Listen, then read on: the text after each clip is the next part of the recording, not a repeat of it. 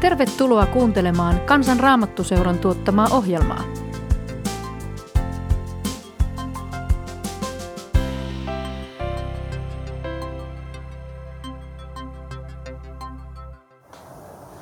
Moi. Mä oon Tuula Tynjä ja mä oon Kansanraamatuseuran avioparityön samassa veneessä työn koordinaattori. Työkseni siis pyrin edistämään aikuisten välistä ystävyyttä tai perheiden hyvinvointia. Mä oon myös vaimo. Mulla on yksi mies ja sitten mulla on kaksi alakouluikäistä tytärtä. Me asutaan Helsingissä ja meidän elämä on semmoista vähän sekaavaa välillä. Lisäksi mä oon taustaltani teologia, erityisesti vanhan testamentin tutkimus on ollut mulla lähellä sydäntä ja oikeastaan siihen liittyy tämä podcasti myös, minkä, minkä teille juttelen. Nimittäin viimeisten parin viikon aikana, nyt eletään siis huhtikuun toista päivää vuonna 2020, ja näiden pari viimeisten viikon aikana mun oma arkeni, niin kuin itse asiassa varmaan aika monen muunkin, on mennyt monella tavoin uusiksi. Vanha totuttu päivien kulku on äkkiä mennyt rikki. Vähän niin kuin joku lasiesine, joka tipahtaa pöydältä ja hajoaa sirpaleiksi. Eikä sitä enää voi liimata kasaan. Elämää ja arkea on pitänyt yrittää rakentaa uudelleen, eikä se ole ollut mitenkään erityisen helppoa. Mä oon kokenut tämän kaauksen keskellä olevani pieni ja usein myös hyvin voimaton. Kuitenkaan kaos ei ole mun elämässä mitenkään täysin uusi vieras. Meidän perheessähän siis on kaksi alakouluikäistä lasta. Mä olen ollut meidän perheessä viimeisten kymmenen vuoden ajan usein se, joka on toivonut jonkinlaista järjestystä siihen arkiseen kaaukseen. Mä oon ollut se, joka pyytää leikoja kerättäväksi tai ehdottaa vaatteiden nostamista lattialta pyykkikoriin tai vaatenaulakkoon. Mä oon ollut se, jonka mielestä kengät pitäisi sijoittaa eteisessä syvennykseen keskilattian sijaan. Välillä nämä toiveet on saaneet vastakaikkua enemmän ja välillä vähemmän. Enkä mä ole edes mikään kauhea suuri järjestysfani tai järjestysfriikki. Sitä hyvin kuvastaa se, että kun mä olin lapsi, me leikittiin mun siskon kanssa mun huoneessa. Koska siellä saattoi jättää leikit illalla levälleen, kun mentiin nukkumaan. Siskon huoneessa se ei olisi onnistunut. Hänen, hänen, hänen huoneessaan piti aina siivota, että saattoi mennä rauhassa nukkumaan. Mutta minun huoneessani saattoi toimia toisin. Mutta näin aikuisiellä mä olen kyllä myös kokenut, että jonkinlainen järjestys helpottaa elämää monin tavoin. Viimeisten kahden koronaviikon aikana kaauksen määrä on mun kokemuksen mukaan kasvanut ja rajusti. Tämä tämmöinen konkreettinen kaos tuntuu roskina ja pikkuleegona jalkapohjissa, mutta se tuntuu mulla myös mielessä. Se hajottaa kykyä keskittyä, kiristää pinnaa myöskin. Osin tämä kokemus kaauksen suuruudesta johtuu siitä, että me ollaan täällä kotosalla niin paljon enemmän. Että meistä yksinkertaisesti syntyy enemmän elämänjälkiä. Osa johtuu varmastikin siitä, että muutokset kuormittaa muutenkin mieltä nyt erityisen paljon. Tämän kaostunnelman keskellä mun mieleen on noussut luomiskertomus. Nimenomaan se ensimmäinen luomiskertomus, joka alkaa meidän raamattujen alussa ensimmäisen Mooseksen kirjan ensimmäisestä luvusta. Sehän on hyvinkin, hyvinkin se on kertomus järjestyksestä, järjestyksen synnystä tai oikeastaan järjestyksen luomisesta. Järjestyshän ei siinä todellakaan synny itsestään, vaan Jumalan työn tuloksena. Tämä ensimmäinen luomiskertomus on nykytiedon mukaan raamatun luomiskertomuksista, joita siis on kaksi, Tämä on niistä se nuorempi. Ja itse asiassa sen kirjoittamisajankohta oli myös oman aikansa kriisi. Tämä luomiskertomus, joka vahvasti korostaa järjestystä, on kirjoitettu ylös sellaisessa tilanteessa, jossa israelilaiset, tai ainakin israelilaisten oppineisto, papit ja kirjurit, hallinto, virkamiehet, he olivat joutuneet omasta maastaan pakkosiirtolaisuuteen, vieraisiin ympyröihin, outoon maahan. Se on ollut aikanaan myös ison uudelleenjärjestymisen hetki.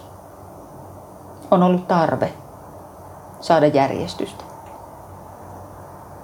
Mutta mun mieli on pyörinyt siis näissä alkujakeissa, ihan ensimmäisissä kahdessa tai kolmessa, joissa järjestystä ei vielä ole.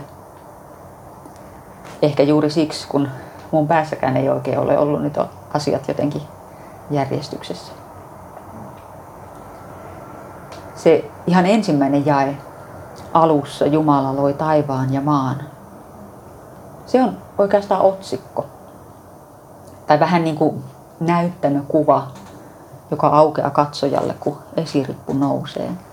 No nyt ei käydä teatterissa, kun ollaan, ollaan kaikki kotona, mutta, mutta ymmärrätte kuvan. Se on se alkukuva siitä, että mikä tulema pitää. Siinähän on kyllä, kyllä verbi, luoda verbi, aktiiviverbi, mutta, mutta varsinaisesti ne kaikki tapahtumat on vasta tulossa. Tämä ensimmäinen jae paljastaa vaan sen, mistä se tapahtumaketju alkaa. Sen kaiken alkupisteen, joka on Jumalassa. Samalla se paljastaa semmoisen perususkomuksen, että tämän kaiken takana on Jumala. Alussa Jumala. Ja sitten siinä toisessa jakeessa alkaa jotenkin liikkua. Meidän käännöksessä se toinen jae kuuluu seuraavasti. Maa oli autio ja tyhjä. Pimeys peitti syvyydet ja Jumalan henki liikkui vetten yllä. Autius ja tyhjyys tuo ainakin mulle mieleen sanoina jotenkin semmoisen absoluuttisen tyhjän. Itse asiassa sitä on jotenkin hirveän vaikea edes kuvitella. Autio, tyhjä. Mutta niille aikalaisille näihin kuvauksiin autiudesta ja tyhjyydestä ja syvyydet peittävästä pimeydestä on liittynyt muutakin. Näihin ilmaisuihin vanhan testamentin aikana liittyy nimittäin vahvasti myös ajatus kaauksesta. Aikalaiset tunsi varmasti myös muiden tuon ajan kulttuurien kertomuksia maailman synnystä. Meillekin on itse asiassa säilynyt niistä jäänteitä. Me tunnetaan muinaisten babylonialaisten alkukertomuksia, joissa maailman alkuun liittyy kamppailu kaosmahdin ja luoja Jumalan välillä. Ja näissä kertomuksissa tämmöiset jumalvoimat käy keskenään taistelua. Mahtavaa, väkivaltaista, hurjaa taistelua. Ja kaos Jumala häviää. Järjestyksen luoja voittaa. Näissä kertomuksissa on jotain hyvin samaa kuin tässä raamatun luomiskertomuksessa. Ja samaan aikaan niissä on, on erojakin, merkityksellisiä eroja. Kun me katsotaan tätä raamatun toista jaetta alkukielellä, niin se jakeen kaksi alku menee siis näin. Haaretz hayeta tohua vohu. Maa oli autio ja tyhjä. We hosech alpenei tehom. Ja pimeys oli syvyyden yllä. Pysähdytään ensin hetkeksi tähän ihan alkuun. Mennään siihen Jumalan henkeen jo vähän myöhemmin. Tässä jakeen alussa on kaksi adjektiivia, joilla tätä alkutilannetta kuvataan, maailman alkutilannetta. Ja ne molemmat on aika harvinaisia. Se on aina tutkijalle haaste, koska ne, sitä vähemmän meillä on materiaalia selvittää, mitä ne sanat tarkoittaa, mitä harvinaisempia ne ovat. No, tämä sanapari, joka maailman alkutilaa kuvaa, on siis hebreaksi tohu wa vohu. Ja näistä tämä jälkimmäinen, bohu, joka on suomennettu tyhjäksi, esiintyy yhteensä vain kolme kertaa vanhassa testamentissa. Ja aina tässä sanaparissa, tohu wa vohu. Ja tämä sanapari esiintyy tämän alkukertomuksen lisäksi Jesajan kirjan luvussa 34, jakeessa 11, ja Jeremian kirjan luvussa 4, jakeessa 23. Näissä molemmissa jaksoissa tuo sanapari liittyy tuhoon, tuhon ja koston kuvauksiin. Niissä kuvauksissa se liittyy osaksi sellaisia tapahtumia kuin puutarhojen muuttuminen aavikoksi, vuorien järkkyminen, lintujen katoaminen ja kaupunkien autioituminen. Tähän sanapariin Sohu va Wohu liittyy näissä profeettakirjojen jaksoissa jotain hyvin pelottavaa, jotain tuhoavaa. Näiden kohtien lisäksi se toinen sana tästä parista, Tohu, joka on suomennettu sanalla autio.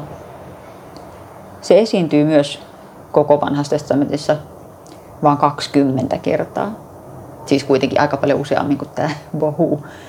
Sen merkityskenttään liittyy tämä tyhjyys ja autius, mutta sen lisäksi ne tulee semmoisia lisämerkityksiä kuin hämmennys, sekasorto, valheellisuus, turhuus tai epätodellisuus. Esimerkiksi se Sohu liittyy kukistuneen kaupungin kuvaukseen Jesajan kirjan luvussa 24 ja 11. Ja toisaalla Jesajan kirjassa luvussa 45 ja kesä 18 se on asumisen vastakohta, tähän autiuteen liittyvä käsite. Jobin kirjassa sit, sitä käytetään kuvaamaan vettä, joka on haihtunut luvussa 6 ja kesä 18. Ja sitten viidennessä Mooseksen kirjassa se on autiomaan synonyymi luvussa 32 ja 10. Tällä tohu sanalla kuvataan myös muita jumalia. Ensimmäisen Samuelin kirjan luvussa 12, jakeessa 21. Siellä se on vastakohta Israelin elävälle ja toimivalle Jumalalle. Nämä kaikki asiat, joissa tämä tohu esiintyy, on jollain tapaa sellaista elämälle ja hyvinvoinnille kielteisiä ilmiöitä. Jonkin hyvän puutetta. No jotain, jotain, joka uhkaa ihmiselämää. Ja sitten autiuden ja tyhjyyden jälkeen tätä tilannetta kuvaa sellainen lausahdus kuin pimeys syvyyden yllä. Tässä lausahduksessa ei ole verbiä varsinaisesti lainkaan. Se on sinänsä hebrealle ihan tyypillinen tapa ilmasta asioiden olemista, olemistapaa. Pimeys on joka tapauksessa tässä subjekti ja se on syvyyden yllä.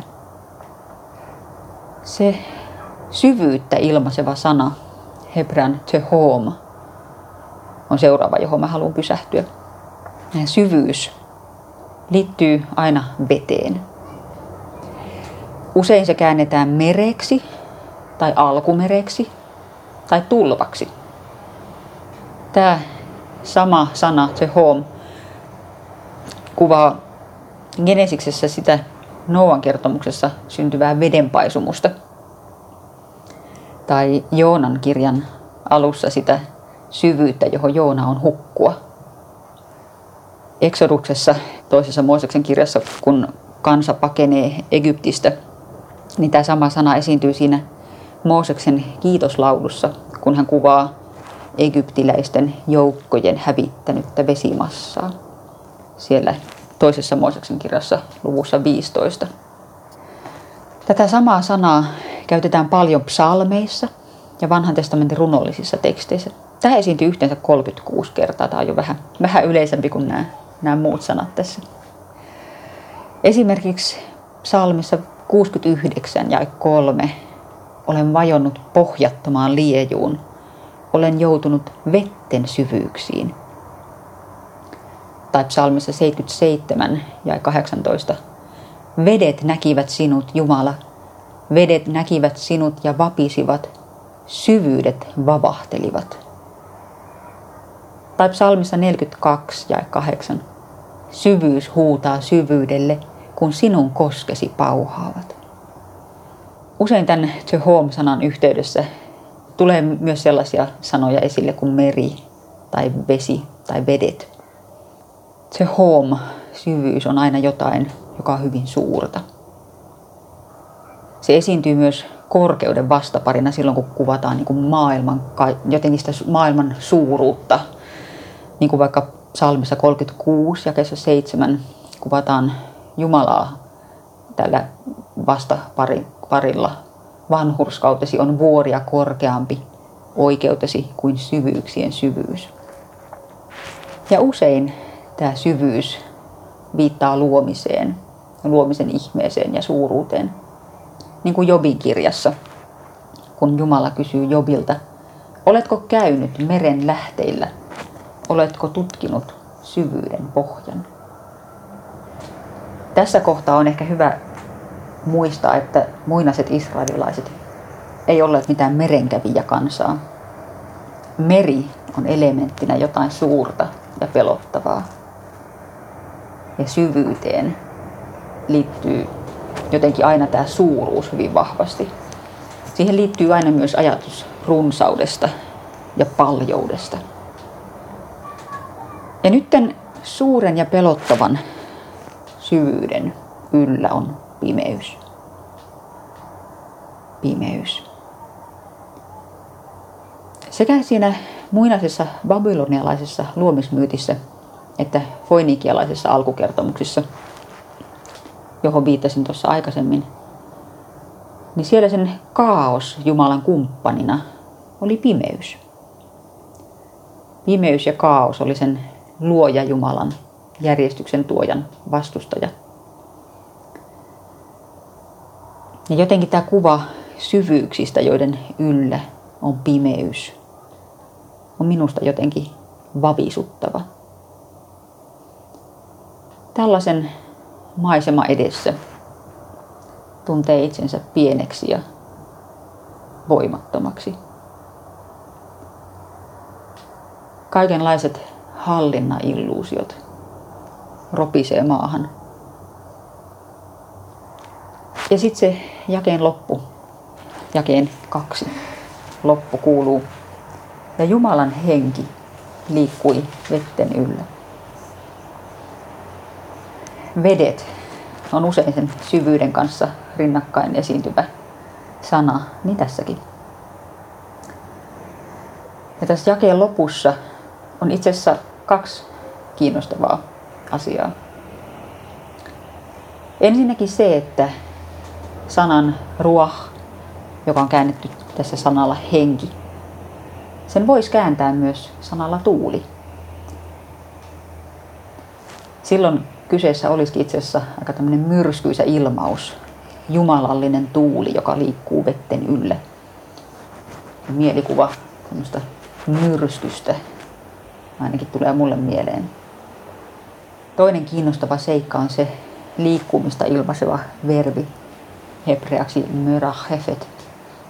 Tämä on myöskin harvinainen verbi, esiintyy vain kolme kertaa vanhassa testamentissa ylipäänsä. Ja kaikki ne esiintymät on, tämän verbin esiintymät on aika erilaisia. Jeremian kirjassa luvussa 23 ja jakeessa 9 sillä kuvataan pelosta vapisevia jäseniä, ja toisaalta sitten taas viidennessä Mooseksen kirjassa luvussa 32 ja jakeessa 11 tämä sama verbi kuvaa sitä liikkumisen tapaa, kun kotka liitelee pesänsä yläpuolella suojelemassa poikasiaan. Ja se kolmas esiintymä on tämä luomiskertomuksen kuvaus Jumalan hengestä tai jumalallisesta tuulesta. Ehkä sen liikkeen tarkempi luonnehdinta ei ole tässä olennaista. Olennaista on, että tämän kaiken kuvaston yläpuolella, näiden autiuden ja tyhjyyden ja pimeyden ja syvyyksien ja vesien, kaikkien näiden yläpuolella jollain salatulla tavalla on Jumalan läsnäolo, Jumalan henki. Kaiken sen kaauksen ja pimeyden, pelon ja hämmennyksen yläpuolella, mitä, mitä munkin maailmassa tälläkin hetkellä on jollain salatulla tavalla Jumalan henki on. Näiden likavaatekasojen ja leikorykelmien, tiskivuorten ja minkä kaiken yläpuolella leijailee, värisee tai liitelee Jumalan henki. Vaikka sitä on kyllä välillä vähän vaikea uskoa. Ja oikeastaan näiden alkukuvastojen jälkeen vasta käynnistyy sitten se varsinainen luomistyö. Se alkaa oikeastaan vasta sieltä jakeesta kolme, kun Jumala sanoo, tulkoon valo, ja valo tulee. Pimeys pienenee, ja Jumala antaa pimeydelle nimeksi yö. Ja pimeys ei olekaan maata hallitseva mahti, vaan se on osa luotua maailmaa osa luonnollista maailmaa. Ja se, että juuri valo on ensimmäinen luomisen tapahtuma, on jotenkin lohdullista. Se tuo mulle mieleen lausahduksen Johanneksen evankeliumista luvusta 12. Se on se jakso, joka luetaan jokaisen kristillisen kasteen yhteydessä. Kun Jeesus sanoo, minä olen maailman valo. Se, joka seuraa minua, ei kulje pimeässä, vaan hänellä on elämän valo. Ja luomiskertomuksessa ne päivät seuraa toisiaan ja luomistyö etenee. Järjestys kasvaa pala kerrallaan. Asioilla on tapana järjestyä, sanotaan monesti.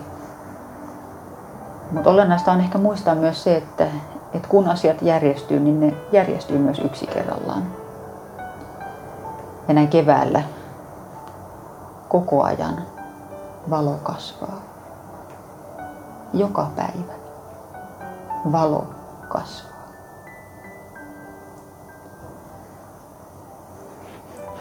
Tällaisia ajatuksia luomiskertomuksen ja kaauksen maisemista Istuin parvekkeella ja katselin, kun tuulee. Mutta on valosaa vielä. Kiitos.